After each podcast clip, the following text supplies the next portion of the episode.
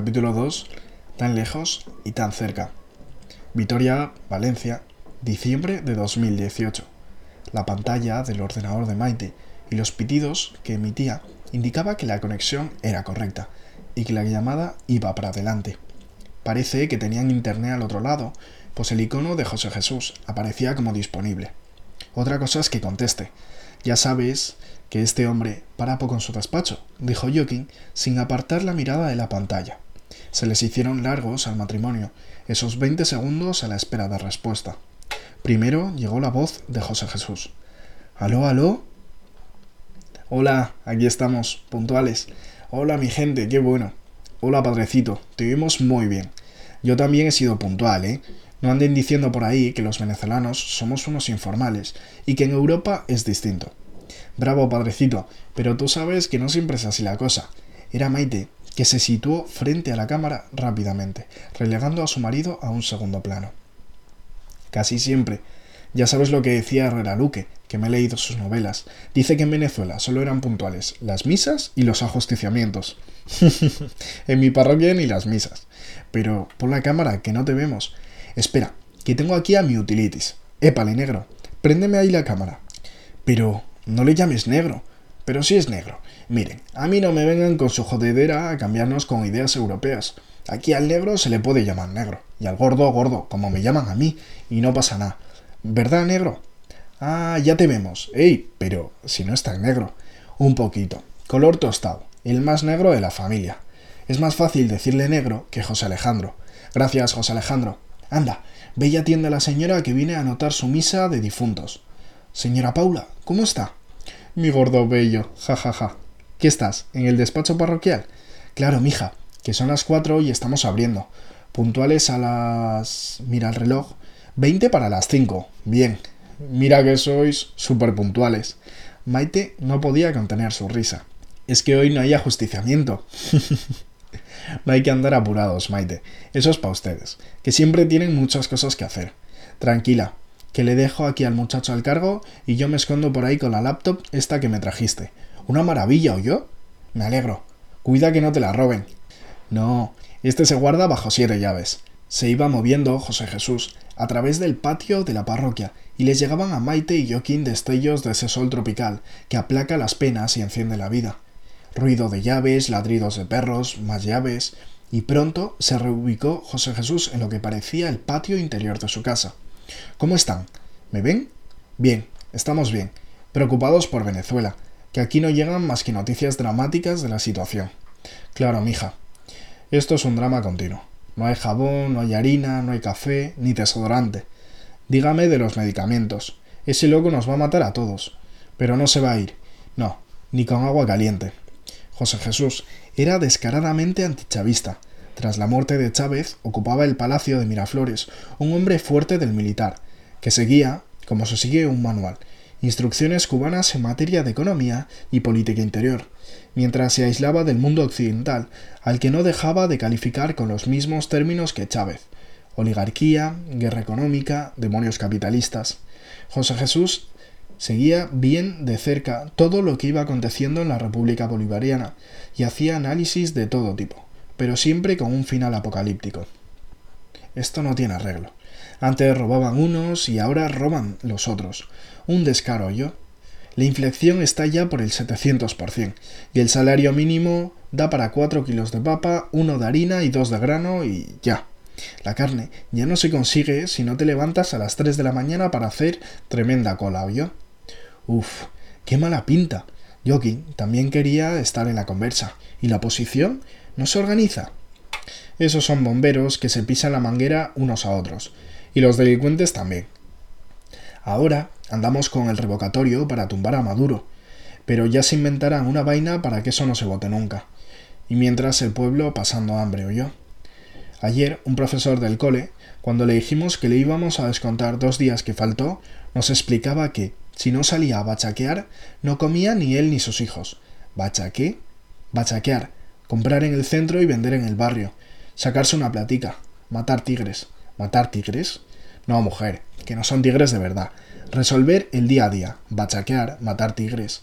Y el profesor, que con dos días de bachaqueo ganaba lo que en dos meses de escuela. Y es un gran maestro, ¿yo? Los chamos lo adoran.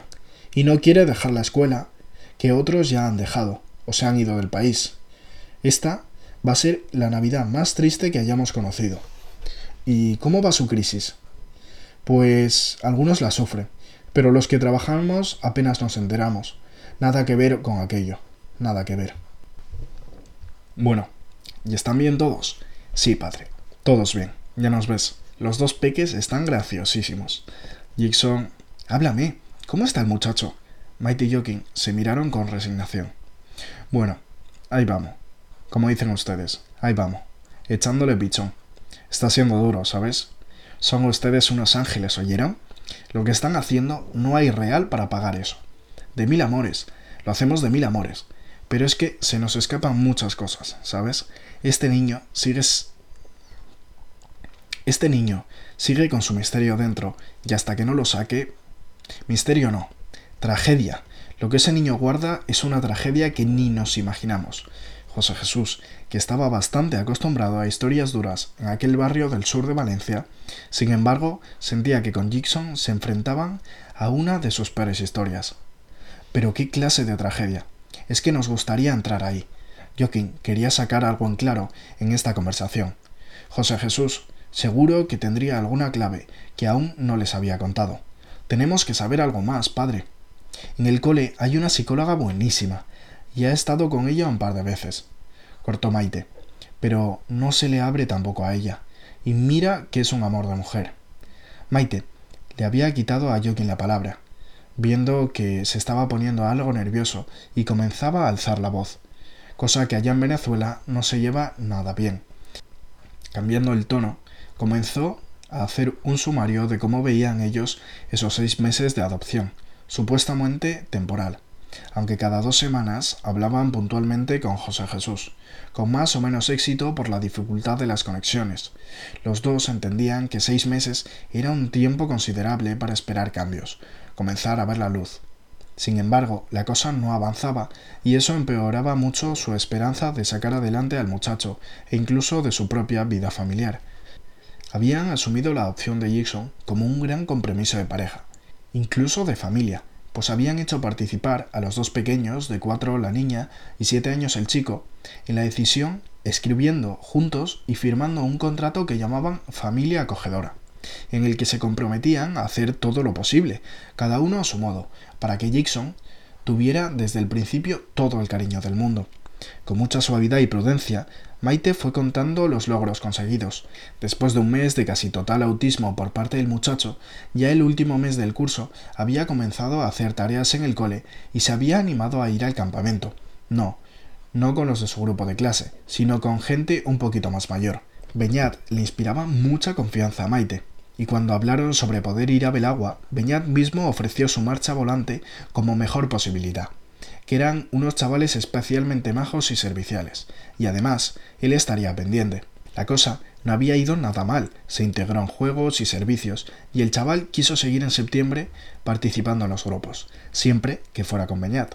Lo que no habían conseguido es que dijera una palabra de su propia historia, quedándose en completo silencio y mirando hacia abajo, o incluso saliendo del círculo cada vez que le tocaba decir cualquier cosa en alguna de las dinámicas de reflexión y diálogo. Tampoco habían remitido las lloreras cada noche. El otoño había consistido en ir probando más cosas. La psicóloga, talleres en casa con los dos peques, excursiones en familia a varios sitios, pero la mayoría del tiempo era encerrarse en su habitación y echarse en la cama, siempre en posición fetal, en lo que parecía una regresión pronunciada. La psicóloga del cole les ofreció algunas pistas para casa, cuidados a tener, actitudes, pero el trabajo directo con él no estaba dando frutos. Ya sabes que lo estamos dando todo, pero tenemos ya un puntillo de estrés, ¿sabes? Maite, le miraba a Joaquín como queriendo decir que ahí venía ya la dosis de presión para el párroco, como habían quedado previamente. Lógico y normal, Maite, lógico y normal. Tienen que estar agotados, pero con el favor de Dios todo va a ir a mejor, ya verás. Aquí está la Legión de María, aburriendo al Señor con sus rezos, ¿oyeron? Bueno, toda la comunidad. Ya saben el cariño que le tomaron al muchacho. Pero ¿no tienes nada más para contarnos? No hay más detalles de cómo lo encontraron, quiénes lo tenían. Bueno, yo sigo intenso con la preguntadera. No vayan a pensar que no lo hago, pero la poli no suelta prenda. Y se les pone la carne de pollo cada vez que me ven, como que fuera un rollo que les da demasiado respeto, casi pánico diría yo. No creo que ellos vayan a mover un dedo investigando más. Ya el niño se envió a los servicios sociales, ya se canalizó y tema resuelto. Y como tienen casos para parar un tren, pues le han dado carpetazo a esa investigación. Miran para otro lado, más nada. No les gusta hurgar en lo que se les puede volver contra ellos. Entiendo. ¿Y no ha sabido dónde lo encontraron? Por ahí voy, por ahí voy. Ya sé que fue para los lados del cumbito y el jengibre, o más metió para la montaña. Eso me lo van diciendo los de las dos bocas en la iglesita linda que te enseñé. ¿Te acordás? Que debió haber un operativo fuerte allá por febrero, de varios días de Guardia Nacional. Por esos cerros, sin que nadie supiera a qué diablo venía tanto movimiento. Pero se escucharon tiros de madrugada todas esas noches, casi una semana entera y luego nada. ¿Y qué puede haber por ahí? Yo pensaba que el campo era más tranquilo que el barrio, ¿no? Aquí no hay nada tranquilo, yo. Cualquier azote de barrio se vete para la montaña a esconderse unas semanas hasta que se cansen de buscarlo. Y ni te cuento las mafias que se esconden por ahí, o las FARC colombianas. Que un compañero mío se ha ido de su parroquia del Campo del Gato, cansado de la pegadera de vacuna a los de las FARC. Cada mes metralleta en mano plantados en su casa y amenazando de muerte y que se me quiere ir para España. ¿Y lo encontraron por allá? A Jackson, digo. Ya no sé si es verdad o cuente vieja, pero y que lo consiguieron botado en la trocha que va para San Carlos por esa montaña. En las últimas debía estar, desfallecido y sin conocimiento. Luego ya sabes, la monja que me lo mejora un par de semanas, la que va por el dispensario del jengibre, que se queda allí con él todo ese tiempo, hasta que me lo pasan los servicios sociales, para ver si lo puedo meter en algún hogar. Síntomas graves de desnutrición y violado. El pobre muchacho. Hizo una pausa al tropezar con esos recuerdos tan fuertes pero eso ya lo saben, que me dio miedo de que me lo matasen en el mismo hogar nuestro. Porque aquí al que sabe se lo cargan sin mediar palabra, yo. Y este pobre seguro que vio más de lo que sus captores quisieran. Así que ahí entraron ustedes, los ángeles que Dios quiso enviar. ¿Unos ángeles oyeron? Oían sí, oían sí, pero les era difícil entrar desde su cómoda casita de Vitoria en la crudeza de una realidad tan extremadamente violenta y al que meta el hocico en el rollo, lo mismo lo mandan para la caja. Pero yo no tengo miedo, que a mí ya me han puesto varias veces el cañón en la sien, y aquí sigo, por la vida. La semana pasada tuvimos la marcha parroquial por la paz de Venezuela, un gentío por las calles del barrio con el lema Combatamos la cultura de la muerte, en las pancartas. Esos chamos de las catequesis sí la gozaron con la batucada. Y las primeritas, las madres de los mortitos de este año. 147 solo en lo que es la parroquia, que uno ya está acostumbrado a hacer reponso rodeado de malandros, casi cada lunes, uno o dos. Esa es la lucha, Maite, esa es la lucha. Y es lo que Cristo quiere que hagamos, o yo. Quedaron los dos inmóviles, frente a la pantalla, y dejaron transcurrir un largo silencio que fue casi una oración. Era como sentir que el mismo Jesús de Nazaret les estuviera recordando Bienaventurados los que trabajan por la paz. Cuidar a Jackson era lo menos que podían hacer desde Vitoria por cambiar alguna cosa. Fueron las nuevas palabras de José Jesús las que le sacaron de su meditación silenciosa. Así que yo sigo adelante con la investigación, pero de momento es lo que hay. No le hago bien al chamo, que algún día despertará del trauma, ni duda. Amor, me lo protejan con todo el amor que puedan. No hay otra clave, ni misterio, ni vainas. Seguían recibiendo andanadas de un hombre que no daba puntadas sin hilo Claro, padre. Ya le hemos regalado su primer móvil, así que le puedes llamar tú mismo. A veces ha preguntado por ti y le hemos leído tus emails. Ya llegará el momento de eso. Pero cuéntenme, ¿cuándo venís? Pues este año nos sale la cosa. Que el Maduro se está poniendo cómico, como dicen ustedes, con la cooperación internacional. Que dice que no hace falta y que Venezuela está perfecta y que muchas gracias. No, si esto nos quiere joder, pero bien. Y la rabia es que él y su familia tienen de todo, cirujano incluido. Que Chávez se iba para Cuba a curarse y de paso sacarse la foto con Castro. Pero este se va a Miami. Tú vente para las vacaciones de julio y agosto, ¿oíste? Ya te busco yo donde operar, con la Cruz Roja o como sea. Pero vente, que aquí haces mucho bien. Por cierto, que ya sabes que se viene un monitor de ustedes para acá. Toma, claro. Como que ese mismo Beñat del que te hemos ido hablando. Me hace mogollón de ilusión. Oye, si te encuentras donde operar, yo me planto allí con él, ¿o qué? Dalo por hecho, Maite. A ese joven hay que cuidarlo, que debe ser una joya. Además, todos los españoles que van pasando por la parroquia quedan encantados y nos vienen muy bien. Me parece que este año vienen tres, y cuando vi que uno era de Vitoria y además era Beñat, me alegré. Me tocará hablar con ellos, pronto.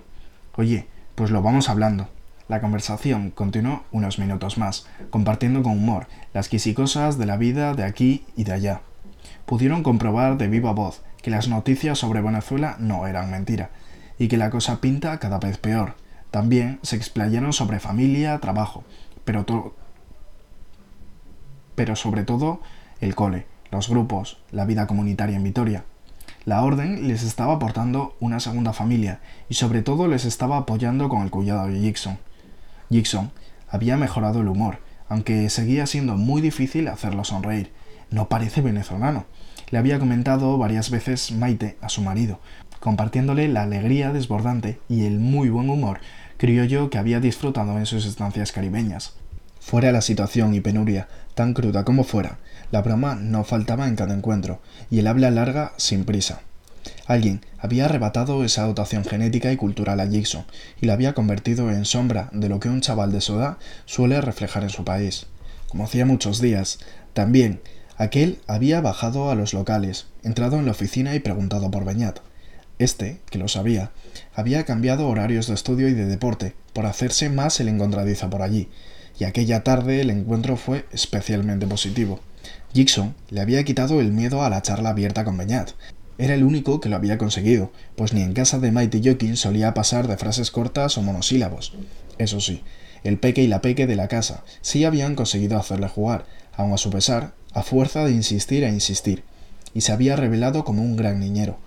Pero para dialogar tenía a Beñat, a quien casi había adoptado como padre. Cada encuentro era un contarle sin parar de cosas del cole de las que él solo habría participado, seguro como mero observador, pues seguía encerrado en su concha de caracol, también en el ambiente del aula. Pero ningún detalle se le escapaba. Las manías y los tics de cada profe, lo aburrida que le resultaba alguna asignatura, quién se gustaba de quién. También hablaban del grupo de los viernes, a cuyas reuniones no faltaba nunca. A Beñat le había dado clases de escucha, pero había sido muchas veces bien escuchado. Al menos eso es lo que había sentido en tantas ocasiones por parte de Miren, tanto en momentos importantes en el grupo de referencia como en las conversaciones a solas, que cada vez ganaban en frecuencia e intensidad. Habían tenido la experiencia de poder nombrar ante ella incluso aquello que hasta entonces no tenía nombre, pero estaban ahí dentro. Los silencios pausados en medio del diálogo eran momentos de trabajo y elaboración, nunca esperas tensas, que Miren había provocado con un simple ¿y a ti? ¿Qué te parece? O ¿quién es el Beñat que está sintiendo eso? Cada encuentro era trabajar juntos cavando en busca de preciosos minerales que estaban por ahí en algún lado del corazón, esperando ser encontrados. Siempre, siempre. La sensación final era de haber hallado algún tesoro. Era como si fuera más fácil buscarlo, cuando alguien te dice que sí que lo hay, que tu vida es como un campo con tesoro escondido. ¿Cómo te quedas después de lo que has compartido? ¿Qué te llevas? No había modo de marcharse sin la pepita de oro. La vida le estaba cambiando mucho últimamente. Su relación con Bego le dejaba la sensación de no ser él quien llevaba el barco, sino que ella, con su fuerte personalidad, lo iba manejando de aquí para allá. Lo mismo este último año de estudios, donde todos, amigos, parientes y hasta algunos profes cercanos, parecían saber más que él mismo de lo que tenía y no tenía que hacer con su futuro. La barca se zarandeaba como nunca hasta entonces, con la sensación de que la madurez le apremiaba urgiendo decisiones que iban a poner fin a la vida feliz y lineal de todos esos años de monitor universitario. Le venía a la mente la idea del caminar en la niebla, con toda su incertidumbre. Todo estaba abierto en su año 21 de vida, pero en medio de todo, pero en medio de todo, sentía el gran regalo de tener la mano amiga del acompañante para, como un GPS, consultar y discernir. Si pudiera él hacer lo mismo con Jackson. Hoy te tengo que contar algo que me está haciendo mucha ilusión, Jackson. Lo normal era poner él la ilusión que al muchacho le faltaba, supliendo la tristeza con tonos cantarines y gestos cómicos. Pero hoy la ilusión no era fingida, ni siquiera exagerada, sino muy real. Ya me ha dicho Miren dónde voy a hacer el proyecto de voluntarios en el sur. Y voy a Valencia, Venezuela, el norte del sur de las Américas, la tierra de gracia de Colón. Pero sobre todo, tu mundo, Jackson, tu mundo. Jackson buscó rápidamente la mirada de Beñat, que no dejaba de mostrar su alegría. Su expresión fue de espudor, de no creérselo, incluso negaba con la cabeza. Que se lo pedía Mire hace ya dos meses, cuando empecé con esto de irme en vacaciones a ayudar por ahí en el mundo. Y mira, me han hecho caso. Iremos tres, una chica de Zamora, otro chico de Zaragoza y yo. ¿Estoy más feliz, chamo? Dixon comenzó a creer en la idea y no sabía muy bien si sonreír por Beñat y alegrarse con él, o esconderse en su caparazón arrebatado por la angustia, como hacía cada vez que Venezuela se le presentaba entre sus pensamientos, cosa que pasaba cada vez en menor número de ocasiones. ¿A Valencia? ¿A la parroquia? ¿Con José Jesús? Sí, es el párroco, con José Jesús. ¿Eres amigo suyo? No, yo casi no le conozco. Es muy amigo de Maite. Ah, él es quien movió la cosa para que te vinieras. Bueno, era la primera vez que Jackson estaba hablando de algo referente a Venezuela, pero pronto se quebró su voz, se aguaron sus ojos y no pudo seguir. Vamos, venga, que estoy súper contento. ¿No te pones tú también contento? Tranquilo, no vamos a hablar de Venezuela, por ahora, claro, porque antes de irme para allá, que aún quedan bastantes meses, te voy a pedir tres consejos para que me vaya bien por allí. Dixon seguía pensativo y con su habitual gesto de alma rota. Se hizo silencio. En serio, Dixon, tres consejos. Ok, los pensaré. Buen chico, y mira, te traigo un regalo. Se quitó la pequeña mochila que aún llevaba colgando y sacó una camiseta naranja fosforescente y estampada en colores. Tendiéndosela a Dixon, añadió Para ti, con todo mi cariño de monitor, de amigo y de hermano mayor. Una franela, como dices tú. Es la camiseta que hemos imprimido todos los voluntarios de este año. Vendiendo muchas de estas sacaremos para una buena parte del precio del vuelo, que es un poco, digamos, cariñoso. Para mí, of course. Pues eso, que of course, que es para ti, que te la pongas tonto. En tres meses habían conseguido una sintonía especial y las bromas siempre caían bien. Jackson se la puso, encima del jersey que llevaba, pues no se acostumbraba al frío del invierno vitoriano.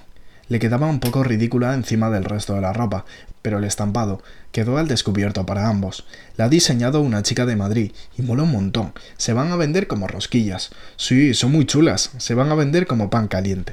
El serigrafiado era un mapa mundi con algunos puntos marcados con puntos rojos. Encima del mapa, un avión iba dejando caer unos cuantos sonrientes paracaidistas. Era muy cómico, muy colorido. En el avión estaba el sello de la orden, Beñat se la puso a sí mismo, por encima de la ropa, colgada de sus hombros.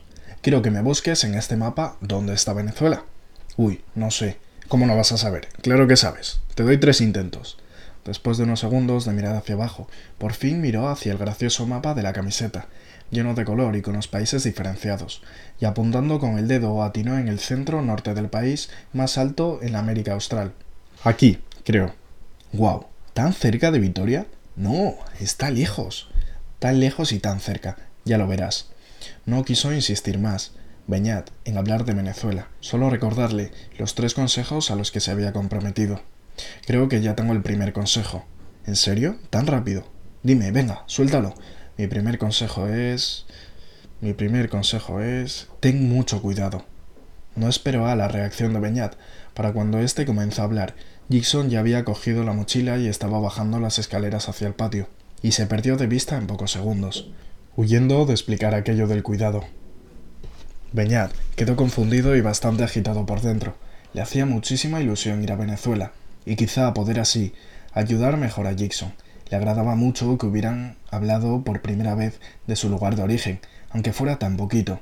Pero ese ten mucho cuidado le había roto el corazón por dentro, tan lejos y tan cerca, quedó pensando.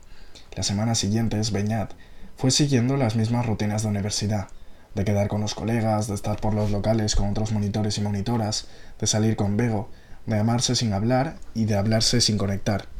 Se veía ya mayor, controlando algunas cosas, pero niño a la vez, con miedos y reservas ante acontecimientos que le caían como ya decididos sin su intervención. Y en medio de todo, la sensación de que todos esos encuentros de ayuda con Jackson esa preocupación, ese centrarse de sí hacia el muchacho, ese pensar en otro más que en sí, incluso pensar más en el chaval que en Bego, ese contacto con la fragilidad y la negrura del alma de un adolescente. Todo eso estaba conformando la mejor decisión que había tomado en los últimos tiempos, la más propia y original, la que le hacía rebuscar su mejor yo entre tantos roles y disfraces, y regalárselo a una persona que lo demandaba tanto y tan a gritos. Y regalárselo a una persona que lo demandaba tanto y tan a gritos. La cabeza se le entretuvo también con los primeros exámenes del último curso, trabajos varios que le hicieron moverse entre proyectos y escuelas. El flujo de su mente desembocó en Bego. La comunicación no avanzaba al mismo ritmo que lo había hecho el número de ratos de intimidad compartida, o las abundantes experiencias de pareja que iban viviendo. Las más destacadas eran dos escapadas de fin de semana, una Bélgica y otra Malta, aprovechando ofertas de vuelos y hoteles. Los escenarios pusieron más romanticismo a su relación, pero no más profundidad a los temas de conversación. Pareciera como que cada tema iniciado encontrase pronto su techo de desencuentro, que ambos intentaban evitar para no estropear el momento. En cualquier caso se atraían y se necesitaban, y se estaban dedicando a disfrutar su presente. Llegó el campamento de Navidad, de nuevo a Belagua con los mismos grupos de adolescentes con que hicieron las travesías del este y el oeste. Esta vez los chavales recibieron la sorpresa de una grandísima nevada en su primera tarde y noche, más otro día entero en el refugio de Belagua. Las mismas praderas y bosques del verano, verdes, frondosos, luminosos, despertaron transformados en un escenario deslumbrante y mágico. Los jóvenes decoraron el interior con motivos navideños y también llenaron el exterior de muñecos de nieve. Para Jackson era la primera vez en que se veía rodeado de tanta belleza blanca, y aunque el frío se le hacía difícil de soportar, no dudó en salir a echar bolas de nieve en batallas incruentas e incluso a revolcarse en la blandura. Aunque aún no hubiese dejado de nevar, aún no estaba integrado, pero el resto de los jóvenes no dejaba de esforzarse con toda clase de bromas e invitaciones, siempre respetuosos de sus silencios y reacciones un tanto esquivas. Lo estáis haciendo muy bien con Jackson, les dejó Beñat a unos cuantos que estaban cerca de él y contemplaban al muchacho estasiado en su primera experiencia de nieve. Ya, si habla y todo, que el otro día me contó lo que comían en Venezuela, y bailando es la bomba, se mueve como Michael Jackson. Ya verás ya, el baile que hemos preparado para la velada. Vas a alucinar. Sí, va poco a poco, pero va. De repente, Beñat se dio cuenta de algo, mirando al reloj, se echó las manos a la cabeza. Casi se le olvida. A las cuatro tenía que bajar al pueblo de Isaba en la camioneta. Era la hora acordada para la entrevista con José Jesús, por Skype. Se conectaría con el portátil desde la cafetería del hotel, que tenía la mejor wifi. Pero... ¿ya podría llegar? Eran diez kilómetros y aunque las máquinas quitanieves no dejaban de pasar cada muy poco tiempo, lo cierto es que aún seguía nevando. Pidió ayuda para poner las cadenas, por si acaso. Buscó su abrigo y su portátil y salió para Isaba, un poco atrasado, no le habían dicho nada a Jackson para no alterarle los recuerdos, ni sacarle de su nuevo y especialísimo hábitat natural tan opuesto al trópico. Casi sin pasar de 30 km por hora. Llegó al pueblo y al hotel. Se montó, la mini oficina en una esquinita del gran salón, cerca de la chimenea encendida. Ya habían comenzado la conversación de Skype sus compañeros de Zaragoza y Zamora. ¡Hey! Ya se conecta Beñat, el vasco de la expedición era la voz más grave y diferenciada, la de José Jesús, que habría pronunciado lo de vasco transformando la S en una especie de H expirada. ¡Bravo! Ya pensamos que no ibas a poder. Era Sergio, el maño inconfundible por su acento. Hola, Beñat, ¿cómo estás? Bien, uff, en medio de una nevada impresionante, que me patinaba el coche que no veas. ¿Cómo estáis, chicos? Y tú eres José Jesús, claro. A la orden. ¿A la orden? Sí, a la orden. Ustedes dicen algo así como para servirlos. Bueno, nosotros casi como que ya no, ya no tanto. Qué bueno verle de nuevo, Padre Jesús, replicó otra de las jóvenes conectada, Sandra. Bueno, tampoco se pasen, que ya sé yo que allí tampoco llaman patria a nadie, ¿cierto? El acento del venezolano era demasiado pronunciado y cantarín, tanto que les costaba a nuestros peninsulares reconocer las palabras. ¿Y cómo están? ¿Cómo les va? ¿Qué están haciendo? Pues aquí... Aquí ya comenzamos a preparar todo para su venida, ¿oyeron? No dejaba hablar mucho este hombre, que a toda velocidad les comenzó a contar cosas. El pasado verano fue una belleza el trabajo de las dos muchachas que vinieron, ¿saben? Hicieron de todo. Ya, ya nos han contado, intentando intervenir, esta vez Sandra. Todavía siguen hablando de ellas los chamos. Un amor. Fueron un amor. Era la segunda quedada por Skype, con el lugar de acogida en Venezuela. En este caso, la parroquia del sur de Valencia. La primera había sido un mes antes, y fue una toma de contacto. Pero Beñat no había podido estar. En esta segunda hablarían ya de concreciones de la misión a desempeñar, pero también de las motivaciones para irse para allá. La primera parte de la conversación, que en contra pronósticos fue perfecta en cuanto a la conexión se refiere, se fue entre risas y sustos. Los quería hacer trabajar, vaya que sí. Qué bueno, iba pensando Beñat. Este hombre es un crack. Planes vacacionales de un núcleo parroquial y de otro. Se iban enterando entonces de se iban enterando entonces de que la parroquia abarcaba un área de más de 120.000 habitantes y tenía varios centros pastorales y de culto que llamaban núcleos, y números que asustaban de cientos de niños y niñas, misiones con jóvenes por las zonas rurales que, aun sin ser de la parroquia, también recibían apoyo de la gente del barrio. Todo un planazo para no aburrirse ni un minuto en su futura aventura tropical. Pero díganme, ¿cómo así esa loquera de venirse acá? Miren que los vamos a embromar bien embromados, ¿oyeron? Que de aquí nadie se ha ido igual que como vino. Aquí van ustedes a oler a pobre y a sufrimiento. Y eso los va a dar la vuelta al corazón así, como un cacetín. ¿Oyeron? Y la gente buena los va a enseñar a rezar, de una vez. Que me vienen todos melindrosos y llenos de rollos, y que no han hablado así de frente con nuestro Señor desde su primera comunión. ¿Me equivoco? ¿No me equivoco? ¿O sí? Cualquiera se atrevía a decirle nada después de esa ensanada. Otro que va directo al grano, pensó Beñat. Como miren, pero en versión cura. Sergio se lanzó a la piscina el primero. Yo voy con muchas ganas de todo, de trabajo, de chavales, de vivir en comunidad, y si hay que rezar, se reza, ¿cómo no? No, hijo, no es que si hay que rezar, se reza, es que si hay que acabar con tanta miseria y tanta maldad, o rezas o estás cao. Desde el minuto cero, ¿me entiendes? Aquí la oración es lo que aguanta todo, la fe sencilla pero firme. Claro, claro, si yo voy abierto a todo. Allí estás tú. Y el que tenga poca fe, que disimule. Que aquí van a ir de misioneros de la iglesia en salida, que hace falta, con la gorrita de la parroquia. Enviados, oyeron. Perdonad que sea así un poco fuerte, pero es que lleváis años viniendo y veo que hay que zarandearos un poco que tenéis más prejuicios que otra cosa, pero encantados de recibirlos, ¿oyeron? Van a ser de gran ayuda. De verdad, que vamos con todas las ganas del mundo. Era Beñat, que le iba a echar un capote a Sergio. Mira, yo lo estoy tomando como un gran reto personal. Quiero... Quiero... Me gustaría tomar decisiones, preguntarme de verdad qué voy a hacer con mi vida. Te quería contar algo de Jackson. Bueno, mío... mío y de Jackson. Ya te habrá dicho Maite que me ha cogido cariño y que... bueno, que se sienta a gusto. Y charlamos y vamos viendo cómo hacer. La verdad es que me siento como importante para él y... Un padre. Le interrumpió el sacerdote desde la pantalla. Sí, yo creo que algo así. Me gustaría que un día pudiera conectarse contigo y hablásemos los tres. El otro día me habló algo de ti. Tranquilo, dale tiempo que tiene heridas muy profundas que aún están muy abiertas. Yo te iré contando lo que vaya averiguando y vamos viendo cuándo conviene eso. Tú sigue ahí dándole todo el apoyo.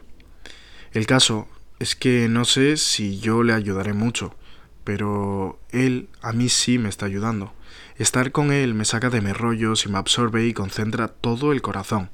Creo que estar por allí va a ser algo así, como esto, pero todo el rato y no hubo interrupción esta vez, solo un silencio suave y amable que puso a todos a pensar. Era muy de dentro de donde venían aquellas palabras. Fue José Jesús, el que tiró de la cuerda nuevamente. Como que está saliendo el Beñat verdadero, ¿no? Sí, ese que anda por ahí, sin rollos ni tonterías. Otra vez, el silencio de pensar y elegir la palabra. Beñat, bienvenido a la vida. Cerraba el padrecito la frase, y Beñat se apartaba del portátil. Hablaremos de Jason. Yo estoy por ahí, tirando de la lengua de la gente para ver qué averiguo, pero eso es lo de menos. Lo importante es echar pa'lante con él, y ahí tú sí eres clave y lo sabes. Pero Beñat estaba escuchando con menos intensidad, repitiéndose lo del Beñat verdadero. Al volver a la hora, comprobó que había gente de la cafetería que estaba mirando para su lado, y se sintió tranquilo, sin miedo, seguro. Les devolvió la mirada, incluso una sonrisa. Enseguida volvieron a sus conversaciones. ¡Wow, Beñat! Era Sandra. ¿Y ahora qué digo yo? Anímate, Sandra. Yo... Yo estoy estudiando medicina y pienso que aquí hay demasiados médicos y allí menos. Y quizá... Una médico. Excelente. Aquí, en la parroquia, hay dispensario, ¿yo? Te espera la doctora Marisa, que es un amor y que le encanta venir a este barrio y que te va a enseñar un montón. Y voy a intentar que venga Maite a operar por aquí. Este año vamos a curar a mucha gente. Qué bueno. Vente con todo el amor que puedas, que eso cura más que ningún medicamento. Vale, pues eso, que igual me... que igual me animo a estar por allí una temporada más larga, después de esta primera experiencia, o en África. Eso ya lo tienes claro. José Jesús fue taxativo. Bien sabía ella que tenía algo de realidad y mucho de farol, o de fantasía, pero al decirlo en voz alta, y al escuchar aquel nuevo personaje que irrumpía en su vida, entonces sonaba como lo más natural del mundo. Muy bien, Sandra, qué pasada, qué bonito. Me ha emocionado y todo esta conversación, añadió Beñat. Felicitaciones, Sandra. Estás en el mejor camino que se puede imaginar. Y esto no es nada, jóvenes, que aquí hay emoción para dar y regalar. A seguir madurando todo esto. Me están llamando para la visita con la gente, así que tengo que cortar. Un gusto, jóvenes. Yo estoy en contacto con Miren y con ustedes, que ya no se me pierden del Facebook y del correo, y en un mes volvemos a hablar. Y el tema será prejuicios europeos y cómo no meter mucho la pata con su eurocentrismo. ¿Euro qué? soltó Sergio. Eurocentrismo, chamo. Que ustedes, con su mundo pequeñito, sus carros pequeñitos y sus euros, creen que son el centro del mundo. Pero eso para finales de enero, ¿ok? Entre tanto, me van mandando fotos Entre tanto, me van mandando fotos y cosas para que yo les cuente a los monitores de aquí. Hay que aprovechar para darles información, que de eso saben mucho ustedes. Hablamos, pues. Claro, hablamos. Chao, padre. Chao, España. Dios los cuide y la Virgen. Eso, y a ti también. Se quedaron los tres españoles un ratillo más hablando de esto y aquello. Este hombre es la bomba, macho. Sergio se había sentido un poco cuestionado en su simplicidad y poco planteamiento, tanto por los comentarios del padrecito como por la talla que estaban mostrando sus dos compañeros de aventura.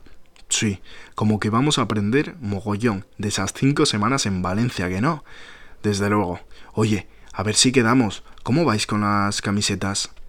La despedida no tardó en llegar, y la vuelta al refugio a través de la nieve que llegaba a tapar la carretera, y la nueva inmersión en los chavales que ya habían merendado y andaban regados por la casa en diferentes grupos y entretenimientos. La despedida no tardó en llegar, y la vuelta al refugio a través de la nieve que llegaba a tapar la carretera, y la nueva inmersión en los chavales, que ya habían merendado y andaban regados por la casa en diferentes grupos y entretenimientos. Jackson, ¿qué tal? ¿Te has cambiado la ropa y te has puesto ropa seca? Mira que si te quedas mojado te constipas. Asintió con la cabeza.